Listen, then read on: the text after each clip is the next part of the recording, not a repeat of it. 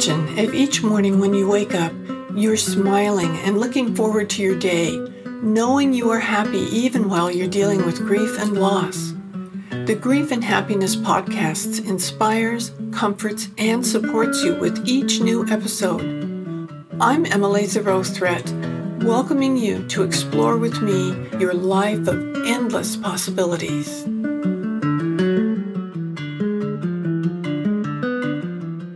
Aloha. I'm so happy to have you here with us today. We're going to have a wonderful conversation. And it's um, one of those topics that's kind of nobody expects. That sometimes when we have experiences with our loved ones uh, dying, just comes out of the blue and we're not really prepared. And I think the more you hear about things like that and talk about it, then when it happens, you go, Oh, I, I remember, you know, I can take a breath. I can get through this. And Shirley, I forgot to ask you how to say your last name. Is it Thiessen? That's right. Oh, good. yeah. Shirley Thiessen is here with us today, and she wrote a delightful book, the the Little Black Funeral Dress, and I, I thought, okay, this is going to be interesting, and the story of the dress uh, itself, I thought was really interesting. So, Shirley, if you could introduce yourselves to yourself to us, and then tell us about that little black dress. Hmm, thank you. Well, I appreciate you inviting me to have this conversation. Well, um, I am Canadian. I'm here in Calgary, Alberta, and I'm married to my husband, Carrie, for 38 years. We have two kids. Um, our son, Jordan, lives in heaven, and our daughter, Chantel, lives here in Calgary with her husband. And, uh, you know, the, the, the year 2012 is kind of where I'd like to invite you into my story that year, both of my kids were at university. And, you know, I just knew that the year was going to be full of major milestones, particularly for my son. And of course, it was. In January that year, he proposed to his girlfriend. And so we were so excited to be welcoming a new member to the family. Then in April, he graduated from university. Like, what a big milestone. We were so excited. And then there was this nationwide search for a job. And I was so grateful that in June he landed a career job in our city. He'd be living nearby with his future wife. And then in October, October 6th, our son and his bride were married in an outdoor, beautiful ceremony on a golf course here in Calgary. And I remember looking over to him, and he was so happy and excited for the future. And my husband were, and I were kind of like high fiving each other, you know, like our son is officially launched. He's now happily married, gainfully employed, and off our payroll. Like life was great. So we celebrated by going down to California for a vacation. And uh, I remember October 18th, that morning was a beautiful day. I wanted to go to the pool with my book, but first I had to run an errand.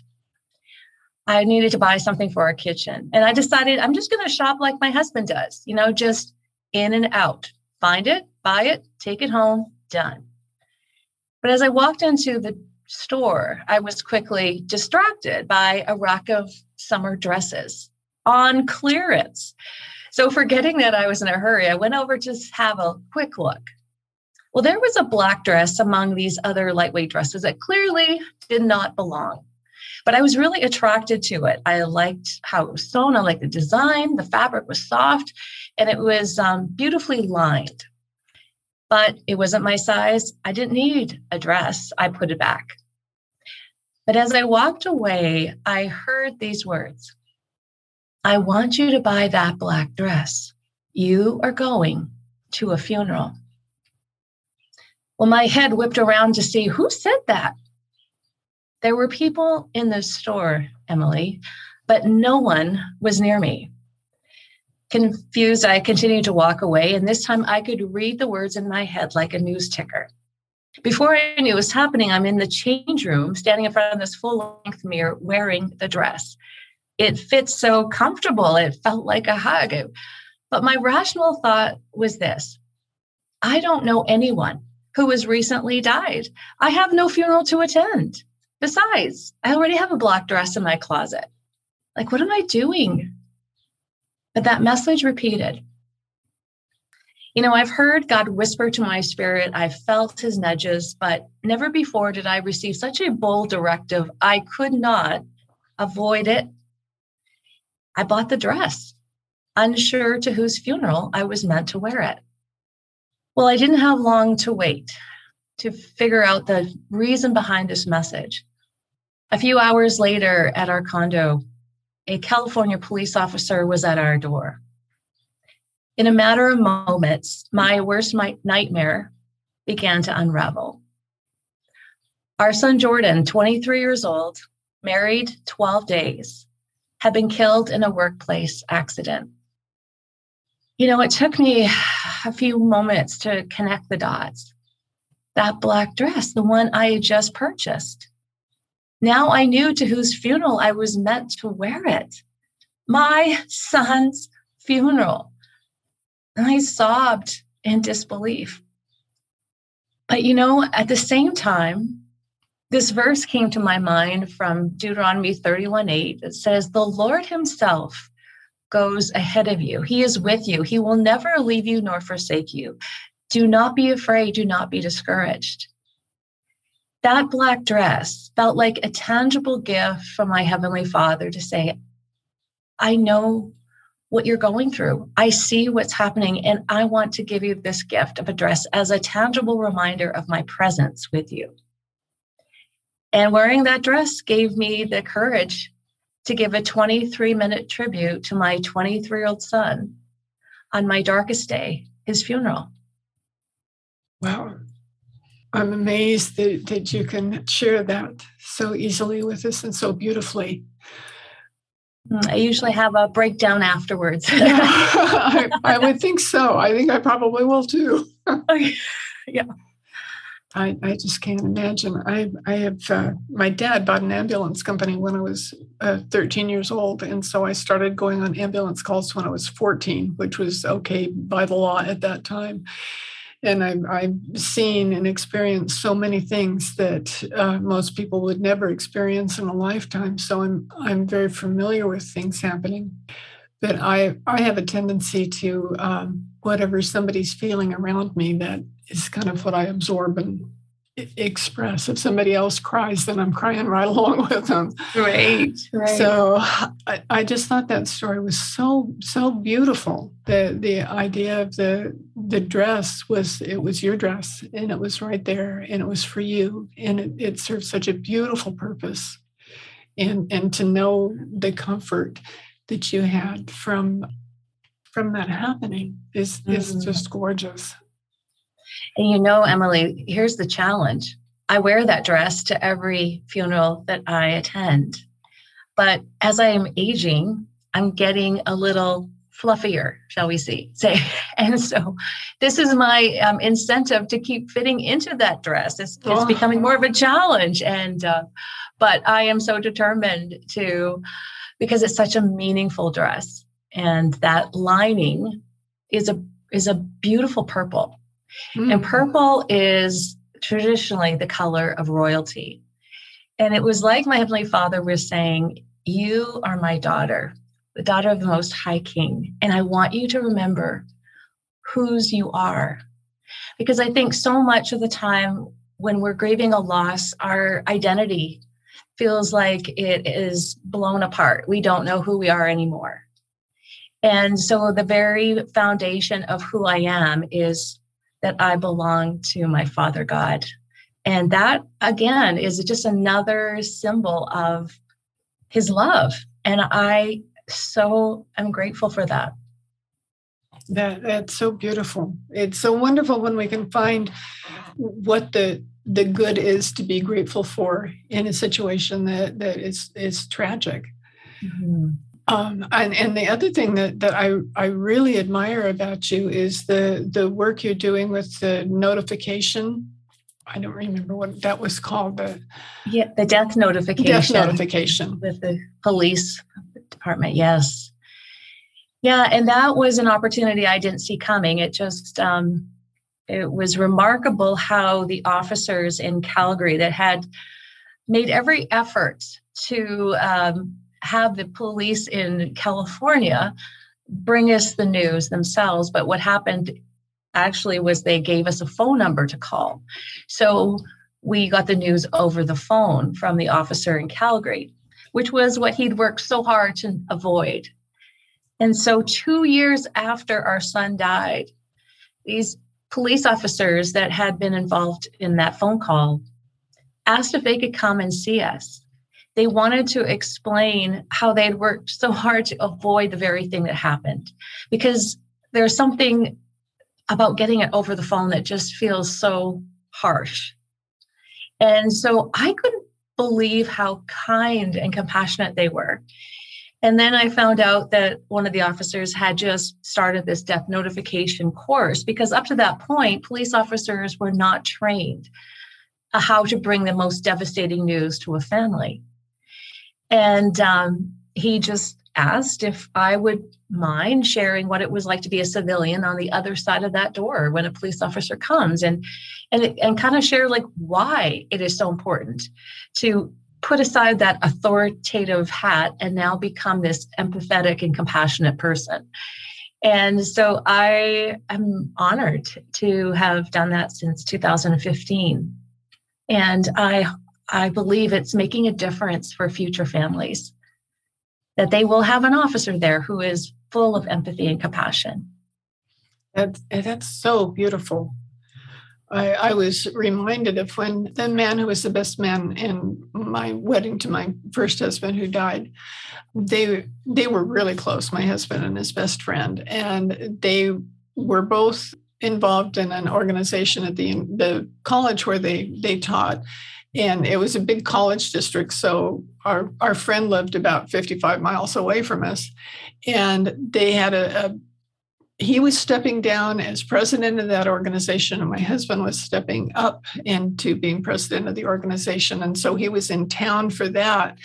And he'd had a really long day. It was his birthday and it was a really really long day. And he needed to drive home and we said you're so tired. Stay stay with us tonight you know? There's no no reason for you not to stay with us. And he said no i i need to get home got to feed the dog and all that sort of thing. So uh, he he left. He'd spent a great deal of time talking to both of my kids and he was very close to them. And a couple maybe an hour after that the phone rang and it was his his fiance. They they had the, all the wedding invitations sent out. Uh, she had her dress. My daughter was a bridesmaid. You know, everything was all ready to go for the wedding. It was about a week away, maybe two weeks away, and she was hysterical. And I said, "What what's wrong? What you know what's going on?" And mm-hmm. she she just she could barely even talk. And finally, she said that that John had been killed in an accident. Oh my! And I had answered the phone. So my husband was saying, What's happening? Because he could tell that I was upset and trying to get something out of whoever it was I was talking to. And I just turned around and I regret this till this day. I said, John's dead. Because I that was that was just what came out. And yeah. I felt so bad about telling him that way. And I felt so sorry for Renee. And so we just got in the car and drove up there, but it took over an hour to get there. Wow. But and of course we had to drive right through where the accident was, and it was uh, quite traumatic. So when when you're hearing, I you know I've given the news to people before, both with the ambulance and uh, I worked as a nurse for to put me through college to do something else, but uh, it, it's not something that I hadn't done before. But that time was just so. And she said they the police officers just came to the door and they weren't going to tell me anything because I wasn't his wife. And mm. so she said, But we're getting married in a couple of weeks. Here's the invitations. And so they finally decided to tell her. And because they just, they just, she wasn't officially the next of kin. And so oh. that that made it that much harder on her. And I just thought, wow, what what a, a thing to have to do to give that kind of news. And I can I can just hear the love and, and support and compassion in your voice when when you speak about what you do. how wonderful it would be to have somebody there that could hold a space for you. Mm-hmm. Good. Absolutely. And you know, um, very sadly, I had to give the news to my daughter in law oh. over the phone. Oh, wow. I called her. I knew she was at work. She didn't have, she just moved to our city. So she didn't have, um, other than an aunt and uncle and a couple cousins, she really didn't know very many people. She was at work and um, I phoned and it, it went to the voice message because she was working. And I was like, oh, thank goodness. Um, and then I quickly called her mom and asked her mom to drive from the city that she was in into Calgary, hoping that she could give her the news in person. And then Elise called me back. Oh. And I was like, oh, and you know, just trying to tell this beautiful 22 year old bride that she was now a widow. I mean, it just, mm. I can't even remember what I said, but uh, you know, at, at some point you just, you know, you just have to tell them and you can't skirt around it anymore. And, and I, oh, she knows I've told her that it's just, it, it was so difficult for me. And I'm so sorry if I said things that, you know, the way it came out, but she is so gracious. And, and she just, said I knew something was wrong before, before I even talked to you. I just knew something was wrong. And so, and again, those police officers went to her workplace and, you know, she remembers saying that one of those officers who she didn't know he had tears in his eyes as he was giving her more details and and that made such an impression on her so yeah so this death notification part with with police officers is a really meaningful way to recycle my pain and that i'm grateful for um, I, I never thought about lay people being able to work with police officers on something like that. What a, what a beautiful thing to do. Mm, thank you. And it, you know what, every time I share that story with the police officers, the next day I have this vulnerability hangover, just as I will likely after our conversation today. And you know, it so it's not like this is easy. This is not easy to share. But when you know that there is such a meaningful purpose for sharing, it gives me courage to do it. That's so beautiful. Just beautiful. so kind to to you know the kindness is something that we lack in the world nowadays. Mm. Oh yes, yes. I always uh, appreciate when I can notice kindness and point it out and be grateful and be grateful to people when the, the kindness is given toward me. It's just so incredibly important. And this is such an amazing time for people to need someone to be kind to them. Oh, absolutely. You never forget who was kind to you when you felt the most vulnerable. Yeah. Yeah, that's for sure. What advice would you have to someone about talking to talking to someone who has just lost someone? If I'm making sense there. It's because people say some of the stupidest things. I've, I've just heard really bad things that people say because they just they don't they don't know. I, right. I don't I really don't think that they're trying to cause harm or or uh, sorrow or that kind of a reaction, but they just don't know what to say. Mm-hmm. And, and, that was me. That was the younger me. I did not know um, what to say to my grieving friends. And I regret so much some of the platitudes that I thought were just acceptable and normal. Like, like, well, at least you have other children. or my daughter-in-law often heard, well, at least you're still young. Like you'll you can find another husband. And she said, Oh, I just wanted to scream and just say, But I want Jordan. Like, he's my groom. And so, so those are some of the things not to say. But what I really feel is that people need to remember that there's a difference between sympathy and empathy. And we need to emph- emphasize the empathy. So while sympathy is almost like a passive pity, it's being concerned, but kind of keeping that griever at an arm's length. Mm. It's kind of relating to them with the head, but not the heart, where empathy, it's feeling with somebody. It's actually imagining what it's like to experience what they've just experienced. Letting yourself think about that and just go, I am with you. You are not alone. And recognizing that it is so important to let that person know that they are important to you, that you are going to validate their feelings as worthy of your empathy and compassion. And um, there actually are kind of four steps that I've come up with that make an acronym LAP, L A P P, that help me remember um, how to respond to that grieving person. So I say, well, first, it's all about listening. There really are no magic words to relieve them of their pain. You can't fix the pain of their loss, but you can help to carry it. And you carry it by simply being present to them and listening, whatever they want to share, and not saying something like, Oh, I'm so sorry to make you cry. You know, because often we're uncomfortable with tears ourselves. But I'll just actually, like you, Emily, you say you cry so easily with other people. Like, what a gift. I loved it when people just cried with me because I really felt like they were identifying with my pain. And that was a beautiful gift. And so listening is is first and foremost and then acknowledge the loss. A is for acknowledge. And this is really just saying I understand your feelings are real. And I want to remember your loved one with you. I want to I want to encourage you just by thinking of them with you, sharing memories. Particularly if I knew that person who had just died, I might say something like, you know, I will never forget how your husband loved you.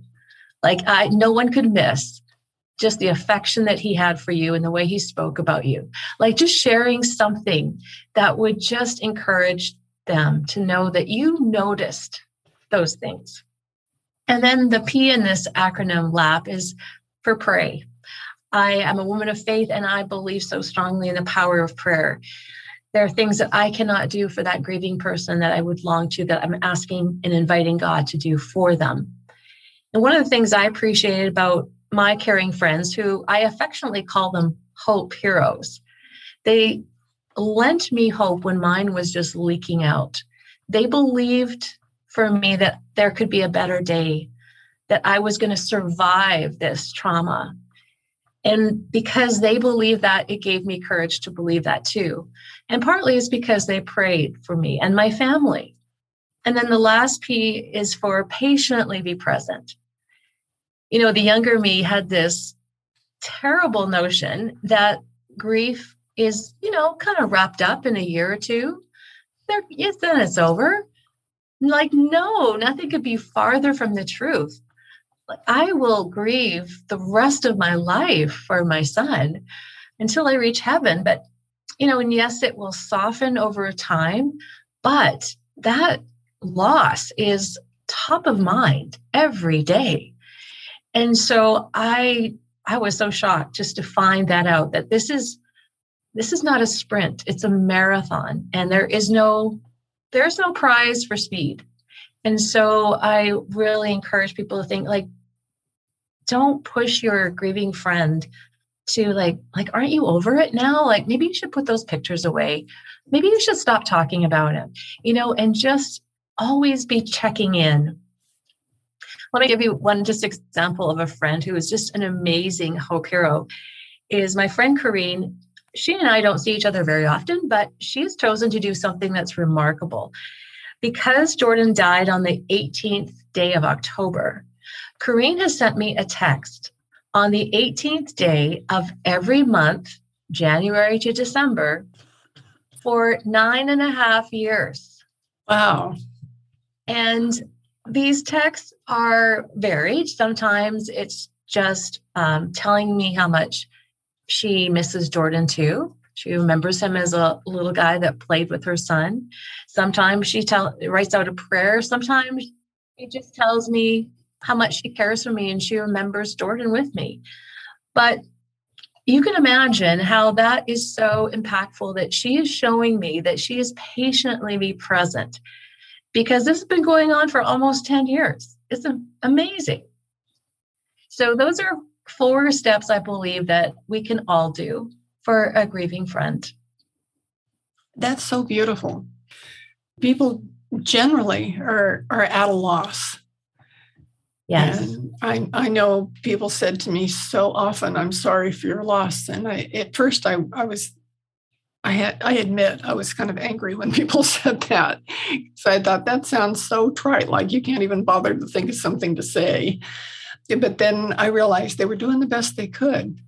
I tried mm. to, to look at myself in their shoes and, and would I have been able to do any better? And so I, and the other thing they'd say is, uh, How are you doing? Mm. And that they don't want to know. they really yeah. don't. but I, I got to the point where I just would say every time, I'm doing the best I can. Right. Because yeah. I was. It was an honest answer. Yeah. But it's it's so nice what the the way you've just described it with the help and support and the, with it's so compassionate and kind mm. and important. Oh, I so love important. the keeping in, in, in touch. That's just just really special. Oh, absolutely. Anyone who asked me about, um, in fact, just recently, someone asked me what Jordan was like. I must have went on for 20 minutes. It was just so exciting to have someone ask me about him and just describe what he was like and what I miss about him. And yeah, that's not an oft, often a question we get asked 10 years after our loved one has died. But honestly, it just it, it made me feel so validated. Loved it. Oh yeah. It's it's great. That's that's the one thing I, I advise people when they say, Well, what, what should I say? And say, tell them a memory about mm-hmm. the person who's who's not there. And they they kind of feel kind of a sense of relief when I say something like that because they hadn't thought of that. And, and most mm-hmm. people have something they can say. I've got um, Jacques, oh, he died in 2006. And his his cousins are they're all his age and they're all still here and they're all on Facebook. and so every once in a while they'll say, Oh, we miss him so bad. Or I, I found mm-hmm. a, a, picture of him that I hadn't seen before, uh, long before I knew him. I, I just barely recognized him because he looked so different when, when I knew him. But I, I sent it through Facebook to one of his cousins and she was so excited. She was just thrilled. And so, although I felt like, you know, my loss as, as a wife is, should be the, the really strong thing. I realized she'd been with him her whole life. Right. And they they were very close. And she was just thrilled that I, I still remembered him and that she could reflect on what he was like at that point in his life. And uh, it it's so nice to just say something kind. I, I mm-hmm. still have people tell me how, how much they enjoyed uh, listening to Jacques sing or seeing him act because he he was he was character, and, wow. and he loved life and and really enjoyed it. And his voice was beautiful. He used to sing me the the song "My Funny Valentine" and then apologize because he said, if you knew what that song, you know, the words are really not that great. It sounds like it's such a romantic song, but if you really, just, I love the way you sing it. That's what I'm listening to. I'm listening to your voice and ah. knowing that it's a love song to me, and that's all that counts. And so you can stop apologize for singing something to me that you really want to sing. So they're they're just uh, fun things like that. And, and somebody's mm. always saying something nice about uh, Ron, my other husband who died, because he was always building people up and mm. encouraging them to learn more, do more, be be their best. And th- so many people gain so much from him. I'm always hearing things about somebody's telling me, "Oh, I remember when Ron did this," and and I love that. It's so nice when people can smile about your loved one, yeah, and say something positive. It, it's wonderful. and what a legacy that both of them have left. Mm-hmm. And and I think one of the things I really have kind of fastened onto is to choose some of the things about my son that were remarkable about him and choose to continue on. And one, one of those is he used to write us cards all the time. Oh. And uh, either, there was a card that he wrote to his dad and I just a few days before he died. And it means the world to me. And um, he went on, one of the things he said, he says, Both of you have been amazing parents for the last 23 years. I wouldn't trade you guys for anything. And, uh, you know, he was always kind of humorous as he was also um, affirming. And so that's one of the things I've chosen to honor his life with is just his um, his skills at at encouraging people through cards and, and words. That's beautiful. How how about your daughter? How does she do with this whole experience? Well, uh, we were talking about this at the other day. Actually, um, my husband is very more quiet about his grief, and I've become very vocal about my grief. So we were polar opposite and grieving very differently. And my daughter is somewhere in the middle. So she has chosen to um, join me sometimes when we've done a grief workshop at a local university. We've done that like three hours at a time at a class. Mm. And, um, and, but because she's not as sort of verbal as I am, sometimes I discover things as she's speaking about it in front of a class. Like, for example, she told this class that she was really mad at her brother um, for leaving her with the the bulk of the responsibility of caring for their aging parents. And I, I looked at her because I was standing at the front with her and I said, I am right here. like, like, what are you saying? But that's a legitimate concern that she has felt and that I didn't know that she and, and Jordan apparently had already talked about that when my husband and I get older, we would live with Jordan on his big acreage that he would buy one day, and he would build us a little house on the corner of the property, and that's where we would live. And now that he's gone, well, now it's up to her, and and she's not not as um, I don't know excited about that. but uh, you know, isn't it interesting that it didn't come out until she spoke it with strangers? And so I actually look forward to doing more of these workshops with her because there's always something I will learn about what she's thinking that she maybe hasn't expressed to me. That's but, that's so cool. uh, sometimes we, we we just don't think about what's not said, and what's not said can be as important, if not more important, as, as the things that we talk about. Yeah, that's so true. Yeah and and she does things differently too like uh, our son um, had a pair of glasses that we'd bought him. He usually wore contacts but he had this pair of glasses and so she wanted to keep those. She popped out the lenses because she doesn't need glasses and on those days that she would wear his glasses i knew she was missing him particularly more than ever and so yeah we all have our different kind of ways that we express our grief yeah yeah, we do. And it's it's really nice when you can pick up on what's working for somebody else and, and what you can do. I know one of the things that I have um, people that I, I work with people in, in doing writing when they're grieving to help themselves because that, that's what I did before I wrote my book. I was writing a lot, but not not for my book, but for me with dealing with my grief. And one of my favorite things to do was to to write whoever it was because my I've lost a lot of people besides my husband and whoever it was that I was thinking about or dealing with it sometimes I just couldn't get it out of my mind. So I would sit and write them a letter mm. and tell them what I would be telling them if they were sitting there in front of me and tell you know just write until I was done and then when I was through with the letter and signed it love me or whatever it was I'd start another letter from them back to me to see what the response was. Interesting. I, yeah, I always get some kind of a response, and I can't tell you for sure whether it's what I want to hear, you know, or if if it's coming from a higher source or from them. I I don't I can't say for sure, but I know it's comforting.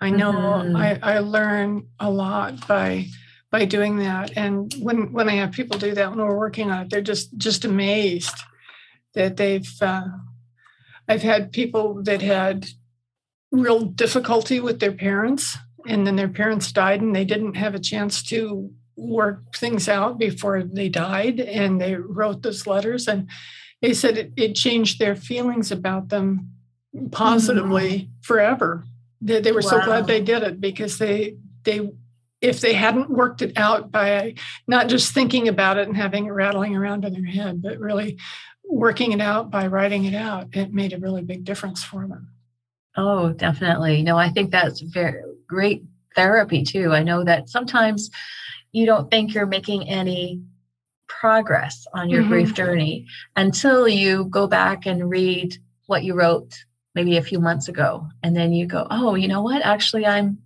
I'm in a better place than I was 6 months ago or 9 months." And yeah, that's a that's a really great habit to have. Yeah, it, it is. I, I do it uh, a lot because uh, it, it helps you kind of track your journey. And mm-hmm. it's not that I feel like I need to track my journey, but I know that it feels really good when I'll read something and go, oh, wow. Yeah, mm-hmm.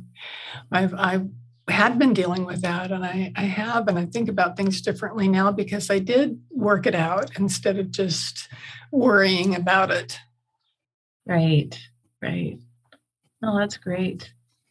Well, this has been just a, a, wonderful conversation. I've learned a lot from you, and I'm sure our listeners will too. There's a lot of good stuff that they can actually use and put into action in their lives that will provide them comfort as much as they can comfort somebody else with it. Mm. So I, I, really appreciate you. you. taking the, the time to be on, on this podcast and, and sharing these very important things with us.